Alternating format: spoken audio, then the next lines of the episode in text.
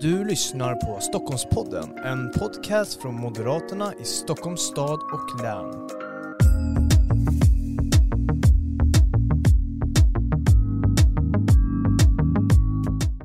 Varmt välkomna till ännu ett avsnitt av Stockholmspodden. Idag är det internationella kvinnodagen den 8 mars och konstigt nog ska vi därför prata om jämställdhetspolitik och jämställdhet och saker som berör jämställdhet. Och med mig, eh, jag heter Josefin Wiklund eh, och med mig för att prata om det här har vi Dalila Alibasic som sitter i förbundsstyrelsen för Moderata ungdomsförbundet. Vi har Josefin Malmqvist som är ordförande för Moderatkvinnorna och riksdagsledamot från eh, Moderaterna i Stockholms län. Och sen så har vi Fava Satt som är goodwill-ambassadör för GAP, Glöm aldrig Pela och Fadime och allmänkänd debattör inom hedersrelaterade frågor.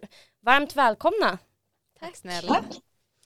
Tänkte vi börja lite allmänt. Vad, vad är 8 mars för er? För jag, Vissa ser det här som en dag där man liksom ska uppmärksamma alla framgångar kvinnor har gjort genom åren. Andra ser det som en dag för att påminnas om hur mycket vi har kvar att göra.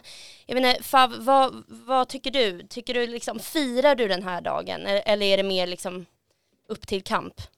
Ja, men jag, jag, tror inte att man behöver ta den här dagen så svart och vitt utan för mig är det viktigt att vi överlag uppmärksammar kvinnor. Eh, så jag, hur jag ser på, på internationella kvinnodagen är att jag dels firar kvinnors sociala, politiska och ekonomiska framgångar. Men jag ser det också som ett tillfälle där vi kan uppmärksamma sånt som eh, vi behöver bli bättre på. Ehm, så att för mig är dagen både och faktiskt. Du då Dalila? Nej men jag ser det inte heller som svart eller vitt. Eh, jag nämnde tidigare för dig att mina föräldrar kommer från Bosnien och Libanon och det här är en jättestor dag i, i deras länder. Man firar och det är fest och det är liksom, mm. det här är kvinnornas dag. Så jag är uppvuxen med att 8 mars är liksom en dag vi firar men nu när jag blivit äldre så har jag också förstått att det, det är klart att vi har en, en lång kamp kvar. Eh, så att det, dels så, så, ska vi fira men vi behöver också ha med oss att vi har långt kvar. Absolut. Mm. Vad tycker du Josefin?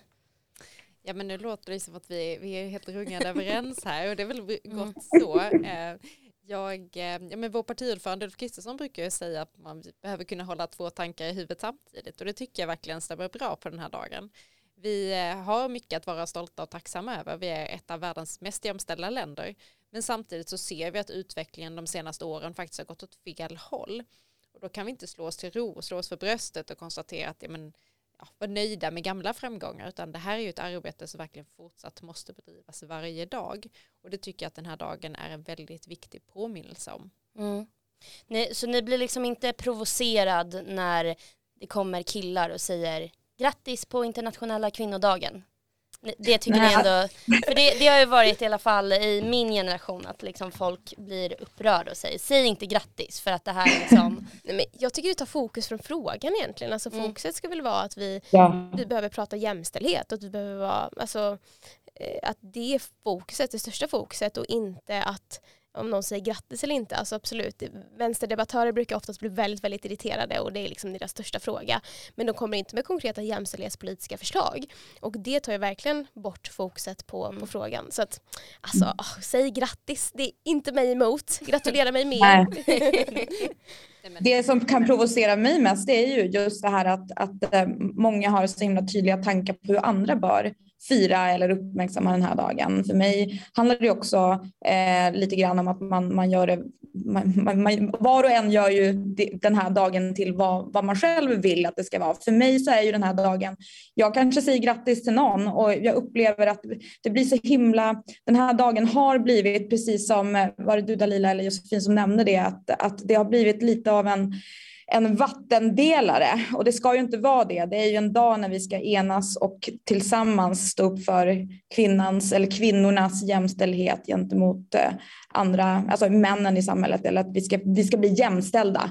Så att för mig så handlar det lite grann om att eh, det tar fokus från frågan att bli irriterad över att någon säger grattis eller inte. Det här är en viktigare fråga än så.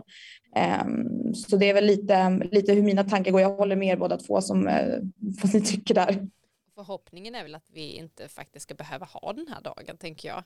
Exakt. Mm. Det bör väl ändå vara någonstans målsättningen att vi kommer så långt i jämställdhetsarbetet att det känns som att men, det här behöver inte något uppmärksammas på något mm. särskilt sätt men mm. tills vi är där mm. så kanske faktiskt dagen fortfarande fyller ett syfte. Mm, ja, eller en dag där vi bara firar och inte uppmärksammar ja. vad vi behöver göra. Ja. Men, grattis till alla. Precis, där vi bara säger grattis och eh, låter folk bli provocerade. Nej, eh, men om vi går in då på själva liksom, jämställdhetspolitiken och eh, vad den här dagen handlar mycket om.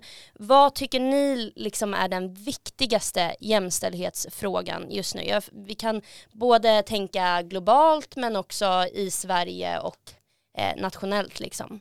Josefin, du kan ju börja. Ja, men jag tror att en av de frågor där jag ser att jämställdheten kanske tydligast har gått åt fel håll de senaste åren, det handlar ju om trygghetsfrågan. Det handlar om den otrygghet som många, inte minst många unga kvinnor upplever i sin vardag, men vi ser ju kvinnor i Sverige stort upplever den. Det handlar om en rädsla att gå ut själv på kvällen i sitt eget bostadsområde. Det handlar om att man drar sig för att träffa vänner, för att sticka ut och springa. Ehm, den typen av frihetsinskränkning som det innebär är ju verkligen någonting som begränsar kvinnor i, i det dagliga livet. Sen ser vi ju kopplat till det en kraftig ökning i kvinnors utsatthet för sexualbrott. Det har ökat väldigt kraftigt de senaste åren. Ehm, och även så, såklart i den ökning i, i hedersförtryckets utbredning som vi ser så att trygghetsfrågan är ganska bred. Nu, just nu, vi sitter här och eh, samtidigt som det pågår ett brinnande krig i Ukraina i vårt närområde så det är klart att trygghetsfrågan har, har ett ganska brett anslag och en fråga som på många sätt kommer att beröra jämställdhetsarbetet framöver. Mm. Mm. Verkligen. Och jag, jag, håller med, jag tänkte också säga trygghet och inte minst Moderaterna pratar väldigt mycket om trygghet och Eh, och det är en viktig fråga, men om jag ska tänka från mitt håll som eh, den yngsta kvinnan i det här rummet, tänkte säga, men det är jag inte, det är Josefin eh, Wicklund. Eh, men, men jag ska säga att det är dels skola, alltså vi har olika resultat bland eh, tjejer och killar. Det killar har Eh, betydligt sämre resultat i skolan, går inte ut gymnasiet med fullständiga betyg om man jämfört med, jämför med tjejer. Eh, en pojkkris som man kallar det eh, gör Liberalerna i alla fall.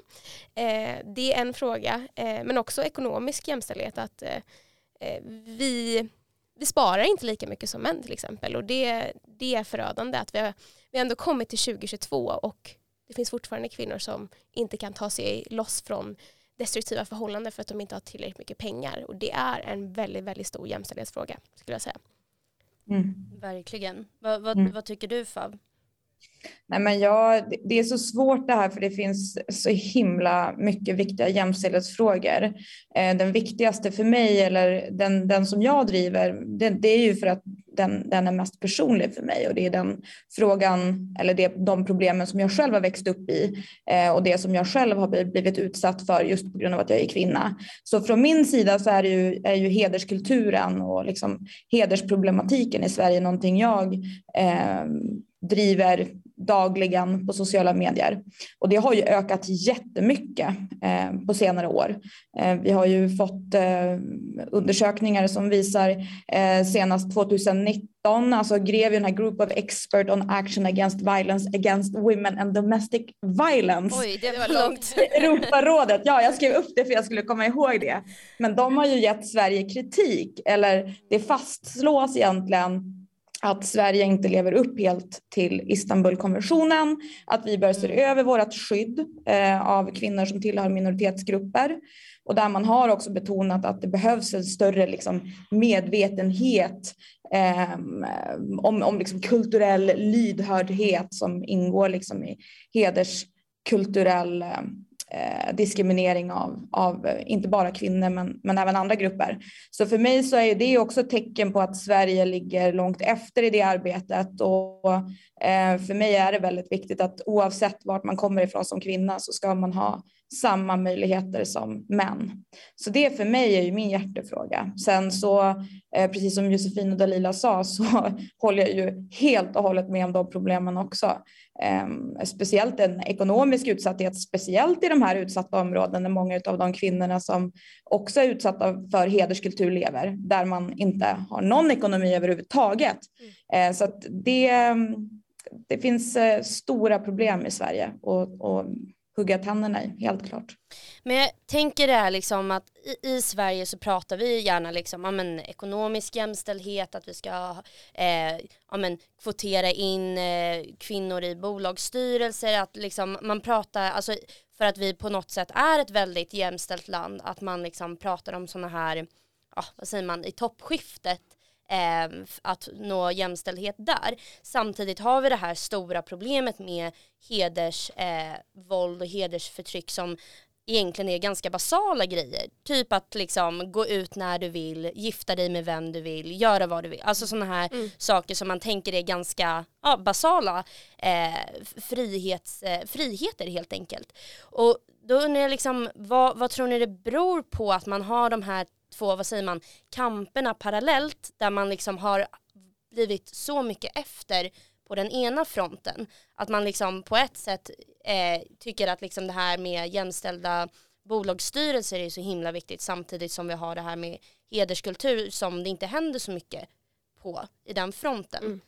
Men nej, vad, vad, säger du Dalila? Du? Nej, men alltså, jag tycker det är en så himla svår fråga. Jag skulle säga att det har mycket med hur man är som person också, alltså vilken bakgrund man kommer ifrån eller inte, mm. vad man tycker är en viktig fråga. Alltså, jag har ju föräldrar som kommer från olika länder, jag har kusiner och släktingar som bor kvar i hemlandet som lider av hedersförtryck och, och, och jag ser deras kamp varje dag. Och för mig då blir det naturligt den viktigaste frågan. Jag har inte föräldrar som har suttit i bolagsstyrelser och då blir det inte heller en viktig fråga mm. för mig och jag har liksom inte sett det perspektivet.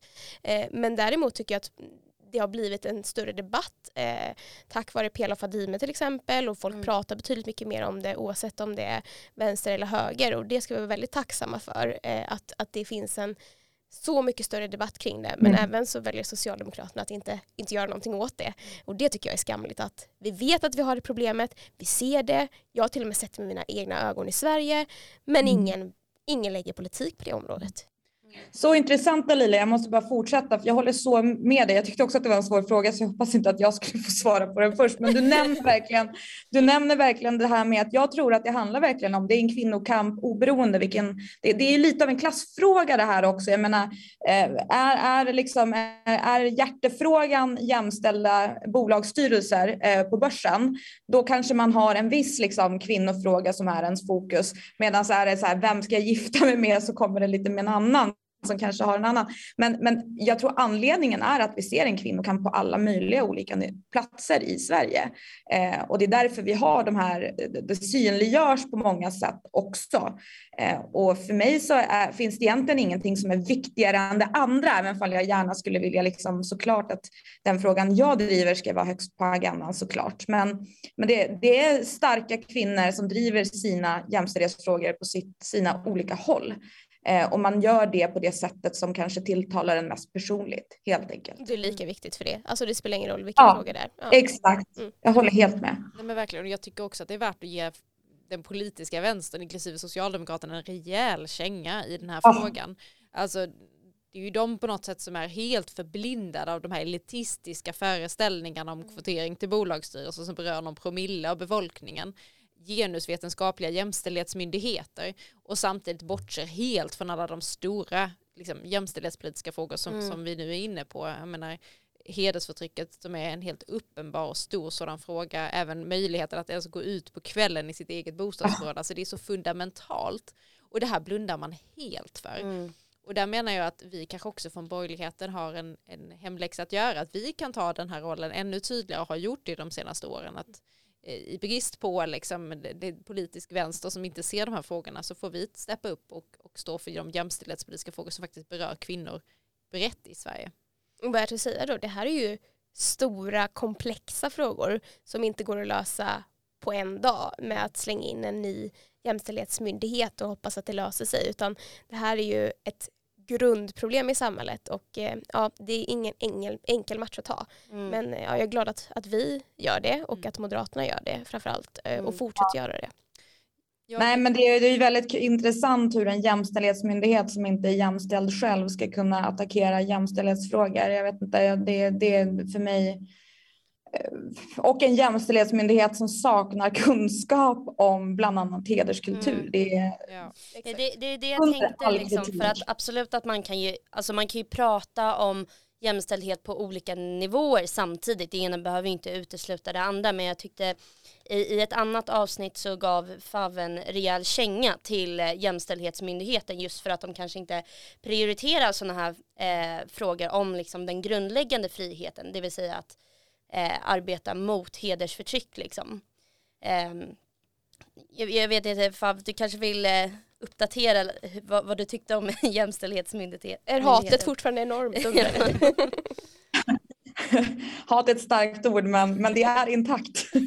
det har inte förändrats. eh, nej men eh, de, de, har ju, eh, de, de relativiserar ju eh, problemet med hederskultur. Man har inte riktigt vågat eh, ta i frågan. Vi har ju sett en utveckling i Sverige där fler och fler partier har vågat ta i frågan, eh, där eh, partierna åt vänster kanske fortfarande inte riktigt helt eh, öppet vågar göra det på grund av många medlemmar som eh, helt enkelt kanske står bakom de här eh, värderingarna som hederskultur för med sig.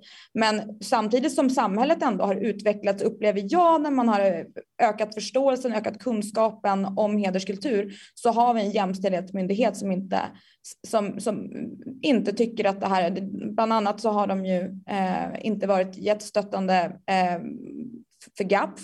Vi har märkt att eh, man anser att vi, att vi driver en, liksom, en, en främlingsfientlig politik eller där man är liksom, ja. Så att för mig så Jämställdhetsmyndigheten, det, det, det där, jag tror inte att de kommer vara de som löser i alla fall problemen vi har med, med hederskultur i Sverige. Eh, absolut inte. Eh, den myndigheten har mycket kvar att lära.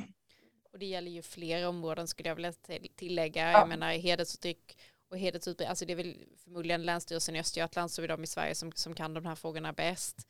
Precis. Eh, och när det gäller liksom sexualbrott brett så är det ju Nationellt centrum för kvinnofrid i Uppsala, mm. eh, också våld i nära relationer som bedriver ett väldigt viktigt arbete. Och det var ju väldigt tydligt och det var ju också en av anledningarna till att vi från moderat sida motsatte oss jämställdhetsmyndigheten från början för att det viktiga arbete som bedrivs på andra platser det är ju snarare så att det ska man stötta och uppmuntra istället så drog man undan fötterna för Nationellt centrum för kvinnors mm. finansiering och för att tillskapa en ny myndighet till vilken nytta eh, så att vi tycker att man ska istället prioritera den verksamhet som finns och som fungerar väldigt väl mm. Ehm, och bygga ut den istället. Och nu mm. har ju till slut tack och lov regeringen krypit i korset och återställt Nationellt centrum för kvinnofridsfinansiering.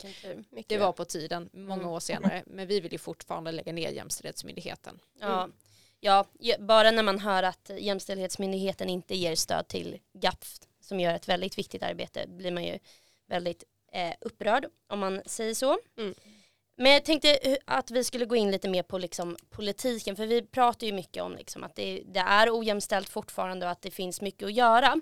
Men alltid i de här frågorna så är det ganska fin linje mellan att politiken går in och gör för mycket eh, och att man liksom för att få det resultatet man vill. Jag menar till exempel kvotering hade ju egentligen varit bra kanske för att det hade fått in fler kvinnor men samtidigt så är det ju liksom det är ju bara någonting som gör att det ser bra ut på pappret och politiken kanske inte ska göra precis allt. Hur tänker ni där? Hur långt ska politiken gå för att uppnå jämställdhet?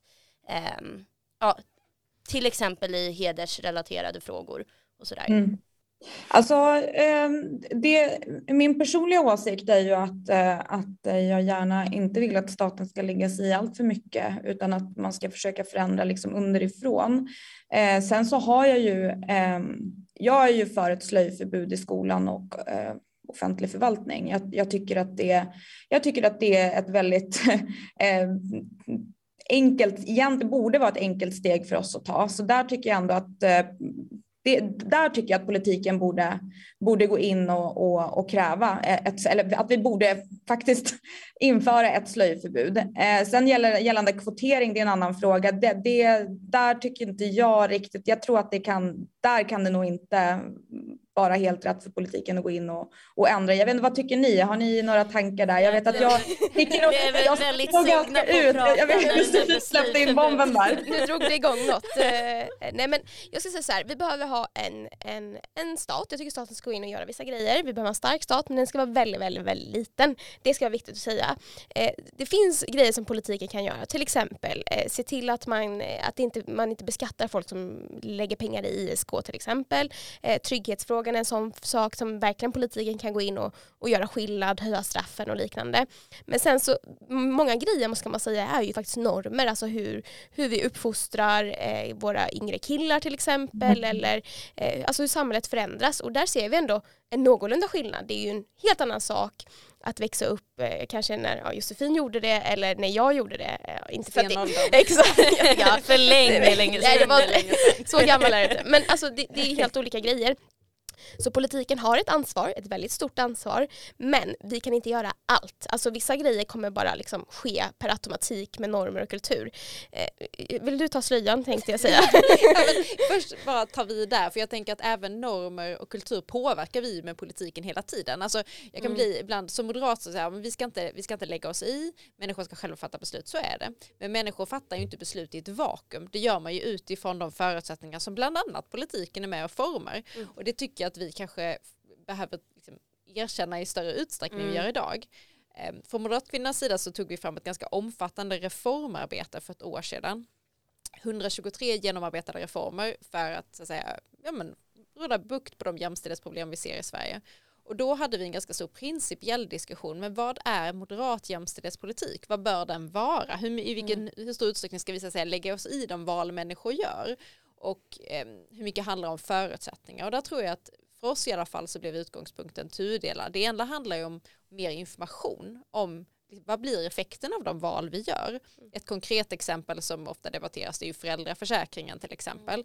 Ja, men då tänker vi att framförallt så handlar det om att människor behöver få bättre information. Om vi gör de här valen, man står sig fritt att göra de val man vill, men om jag gör de här valen, vilken effekt får det på min pension i förlängningen till exempel?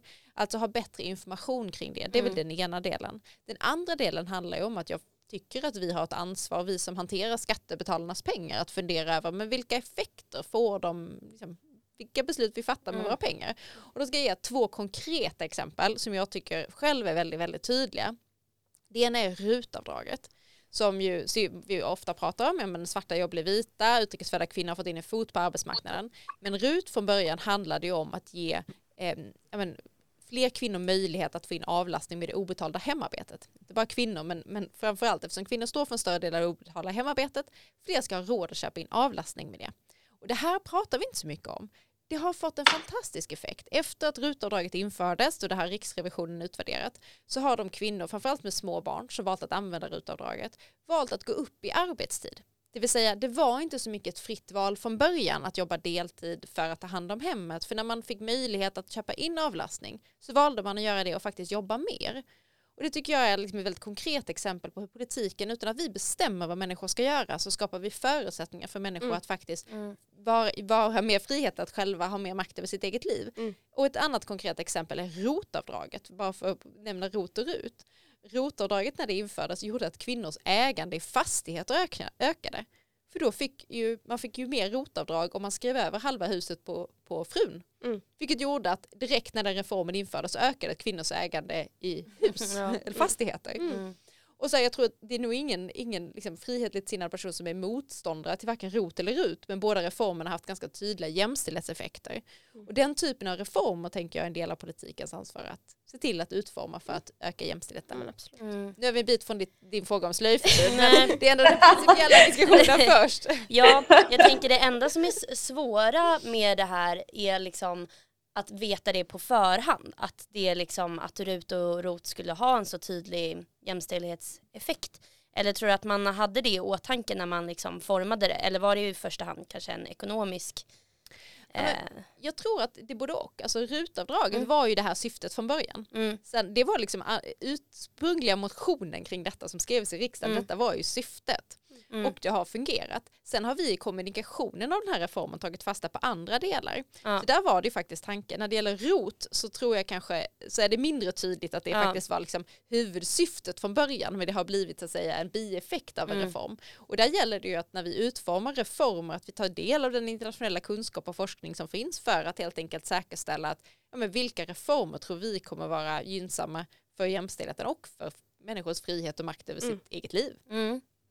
Om vi går in på den hårda nöten att knäcka då, slöjförbud. Vet inte, vi, Moderaterna har ju inte eh, lika hård linje där som du Fav. Eh, Nej, jag jobbar på det. du jobbar på det. Josefin, vad, vad säger du om slöjförbud då? Ja, ja men nu, nu sitter jag här då som ordförande för Moderatkvinnorna eh, och i den egenskapen får jag väl då så att säga, kanske uttrycka mig lite diplomatiskt så att säga. Eh, Moderatkvinnorna var ju de som drev på frågan om slöjförbud inför Moderaternas partistämma 2019 och det var Moderatkvinnornas linje som var den som sedan antogs på Moderaternas stämma och som nu är Moderaternas officiella politik. Och den innebär ju då att vi är för att utreda slöjförbud i förskola och skola. Jättebra. Eh, så det är liksom det är Moderaternas eh, principiella hållning och det är Moderatkvinnorna som har drivit den. Eh, sen finns det ju ett brett spektra i den här frågan om man då ska vara lite, lite politi polit politiker. Så. Å ena sidan och andra sidan. Nej, men jag tror att det som jag tror att man kanske ibland leder, leder lite fel det är att man säger ja, men bara, inför vi bara slöjförbud skulle liksom problemet med hedersförtryck på något sätt lösa sig. Nej, det finns liksom såklart liksom väldigt lite som tyder på det. I något, någon utsträckning kan det vara tecken på hedersförtryck, det behöver inte ens vara det. Ehm, och någonstans är det ju grundproblematiken liksom att flickor, pojkar ehm, och små flickor inte får fatta beslut om sitt eget liv, sina egna kroppar. Ehm, och det varken börjar eller slutar med ett slöjförbud, det är betydligt bredare än så. Och där ser jag att politiken behöver få betydligt fler åtgärder på plats. Och det tror jag är liksom den viktiga delen i detta, att inte tro att det kommer räcka, varken börja eller sluta med ett slöjförbud. Mm. Det håller jag helt med dig om. Eh, det, så är det verkligen. Däremot så skulle jag gå så långt och säga att slöja faktiskt alltid är ett tecken på förtryck. Eh, det spelar egentligen ingen roll, liksom, alltså bärarens intentioner är helt fråntagen liksom, symboliken med slöjan. Eller hijaben brukar jag faktiskt vilja säga. Det är det mer liksom, korrekta namnet har jag fått veta också för att det kan blandas ihop. Alltså slöja Eh, slöja och hijab eh, ska man egentligen särskilja åt har jag fått lära mig. Jag använde också ordet slöja mycket förut. Men jag tyckte, jag, jag, jag tyckte att du nämnde någonting väldigt intressant där också Josefin i, i början där när vi pratade om normer. Eh, för, för normer, liksom att det är normerna någonstans som sen leder till hur vi ser på samhället och liksom vad, hur, vad, vad vi behöver göra. Och för mig så är det ju så att ett slöjförbud är absolut ingenting som på något sätt kommer att eh, eliminera allt problem med hederskultur och det kommer skapa andra typer av problem som vi kommer behöva ta tag i. Men det kommer ju eh, någonting som, en sak som är säker med ett hijabförbud är ju att om hijab inte längre syns och bärs av flickor i skolor så kommer ju nästa generation av flickor och pojkar växa upp i ett samhälle där, där hijab inte kommer vara tillåtet i skolan, där det inte kommer vara en anledning när man kan säga att en kvinna eller, eller en flicka är en orre eller att hon är lösaktig för att hon inte bär den. Och där så skapar vi ju norm. Ehm, så bara för att liksom återknyta lite till en väldigt klok, klokt inspel som du hade så tror jag också att ett, slöj, eller ett hijabförbud kan hjälpa och förändra normer eh, mm. i Sverige också. Jag kan väl eh, flika in och säga då för eh, från Moderata ungdomsförbundets sida så, så är det här ju en betydligt mycket mer ideologisk fråga skulle jag säga. Alltså, vad vill jag som människa bära? Vad är min frihet? Och det här är så himla svår fråga för att det är ju inte en frihet att bli påtvingad en slöja. Samtidigt är det väldigt svårt att liksom bevisa för, för någon att man har blivit påtvingad för att det finns ju liksom en, en norm att man inte pratar om det till exempel. Eh, men men alltså min utgångspunkt är i alla fall att att en människa ska få bära vad den vill. Eh, oavsett om det är en, en slöja eller hijab eller burka. Så länge man är bekväm med det så, så tycker jag att det är helt upp till människan att få välja vad man vill ha på sig. Jag menar, jag väljer inte att Josefin ska på sig en kjol eller inte. Det är hennes fria val vad hon väljer i garderoben. Sen fattar jag att man, det här är liksom ett ett religiöst plagg men samtidigt vad är definitionsfrågan, vad är ett religiöst plagg, eh, vad, vad gäller, alltså det, det det är inte en så enkel fråga för mig och många av mina familjemedlemmar bär liksom slöja och det har de mm. gjort i fritt val och liksom, de trivs jättebra med det och kan inte tänka sig någonting annat för det är det de är uppväxta med, det är det de vet. Eh, att då frånta deras frihet att bära den, det hade varit fel eh, för mig i alla fall för de, de tvingar inte mig att bära en slöja till exempel trots att jag är mm. muslim. Så att det, det är Alltså det är en så stor fråga som liksom jag inte kan riktigt greppa för det finns två läger.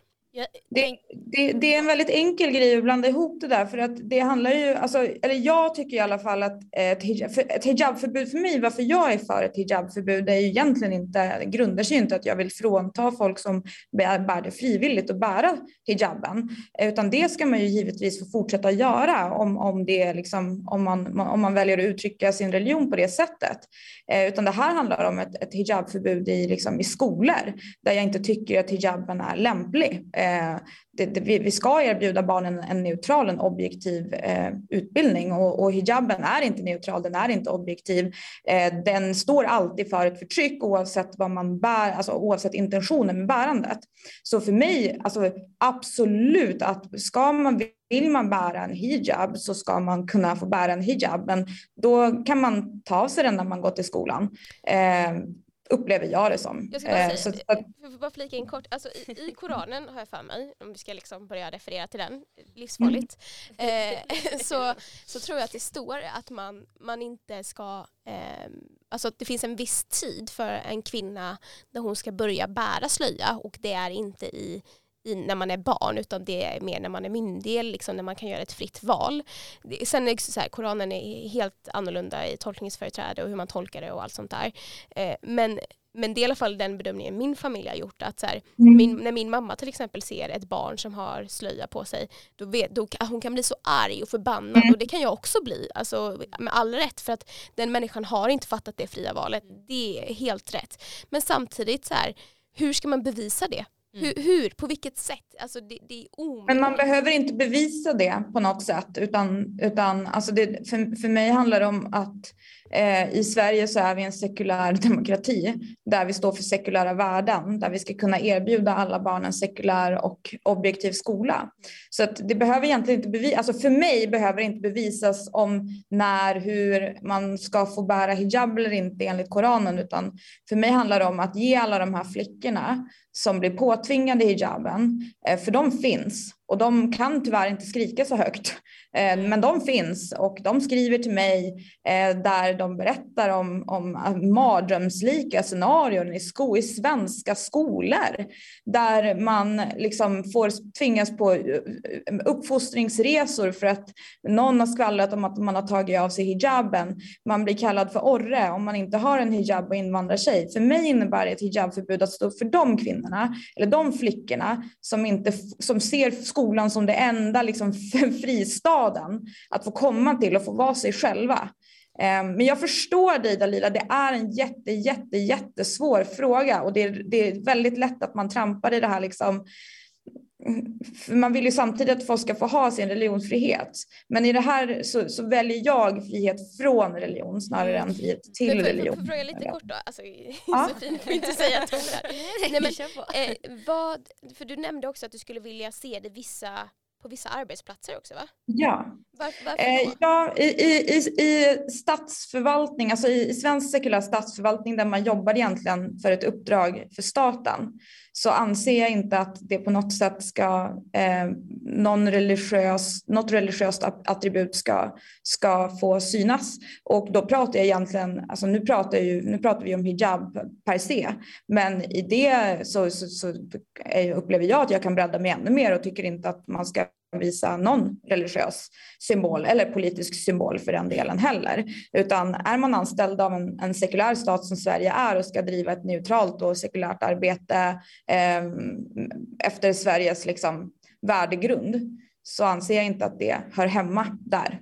Utan, och, och, och samma sak med, med arbetsgivare som som eh, inte vill att deras anställda ska bära hijab så tycker jag att det är ju en fråga för, för arbetsgivaren att ta ställning till. Det tycker inte jag är diskriminerande. Så där, och det vet jag att jag får jättemycket kritik för att jag tycker. Um, och jag kommer inte förändra alla att tycka som jag. Um, men jag står väldigt, väldigt fast vid min grund där. Att, uh, det jag undrar mest är liksom, blir det inte, alltså hijaben och att tvingas bära hijab blir på något sätt, det är en form av hedersförtryck. Men är det liksom, gör man inte så att med ett hijabförbud, att man i så fall bara liksom går på symptomen och inte själva sjukdomen? Alltså jag tänker för att Alltså så här, jag kan också tycka när jag ser typ en treåring ha ett kors runt halsen att jag tycker så här, men ja det där kan ju knappast du ha bestämt själv om du är kristen eller inte. Men att det liksom inte är ett lika stort problem därför pratar vi inte om att förbu förbjuda till exempel kors runt halsen på små barn. Mm. Eh, alltså jag tänker liksom börjar man inte i fel ände då när man mm. förbjuder hijaben utan att man, man snarare ska gå på grundproblemet och sen så kommer det här med att bära hijab eller inte bära hijab var, inte vara ett lika stort problem längre. Vad säger du Josefin? Jo men, jo men jag håller med om det och jag tror att det är väl liksom en del i den här frågan som en sån här utredning behöver titta på. För mm. jag menar, upprätthållande, för jag håller ju helt med Fava om att skolan ska ju vara en fristad. Mm. Alltså barn som går i skolan ska ju vara fria från den här typen av förtryck. Det är liksom inget snack om saken. Men förtrycket är ju så mycket bredare än så. Eh, jag menar i Malmös förskolor, vi har ju alla tagit del av den här rapporten och kartläggningen av hedersförtryckets utbredning i förskolan. Där alltså förskolepersonalen bidrar till att upprätthålla förtrycket. Det varken börjar eller slutar med slöja. Det finns mm. ju massor med delar i detta. Samma sak gäller ju skolor runt om i Sverige. Så att det är ju ett betydligt bredare problem. Och bara för att återkomma till det här som jag var inne på tidigare, nämligen att, att det är inte säkert att slöjan, alltså i vilken utsträckning är det så att säga svaret eller symptom på problemet. Jag besökte eh, skolor på Gotland förra fredagen och träffade då tre olika rektorer från olika skolor och pratade bland annat om hedersförtryck. Och de resonerade bland annat kring att hur de själva hade gjort en resa gått, gjort, så att säga, i att de från början trodde att det var de, de flickor som hade slöja som var de som var mest utsatta för förtryck.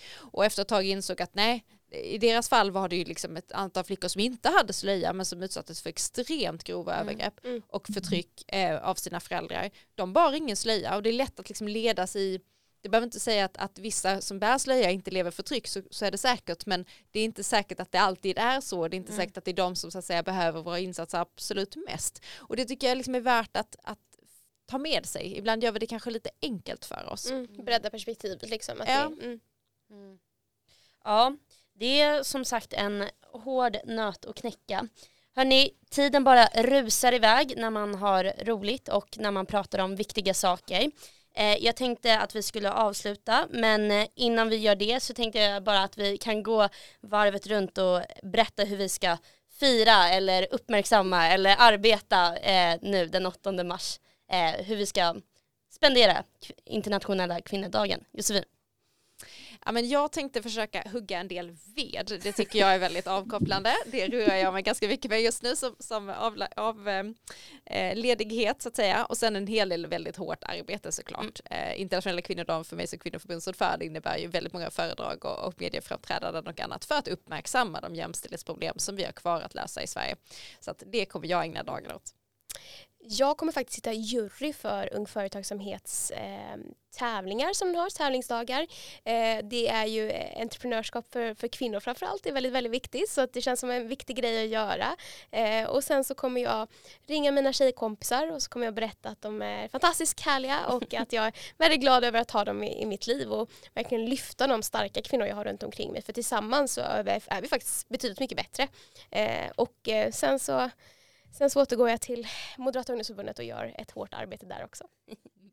Hur ska du spendera dagen Fab? Eh, ja, alltså jag har inte så jättemycket planer annat än att jag förmodligen kommer lägga på ett extra kol eh, på, som Twitter-riddare höll jag på att säga. Eh, men, eh, men det blir väl det, att man får eh, uppmärksamma de viktigaste frågorna och det har vi väl kanske förstått idag att det är ju, jag, jag, jag tror verkligen att ett ett hijabförbud är någonting som vi borde jobba mot. Så det, väl, blir väl kanske någon sån tweet på, en på internationella kvinnodagen. det är bra, det gillar vi. Det är bra. Ha det så bra hörni. Ha det bra, då. Ja, Detsamma, hej då.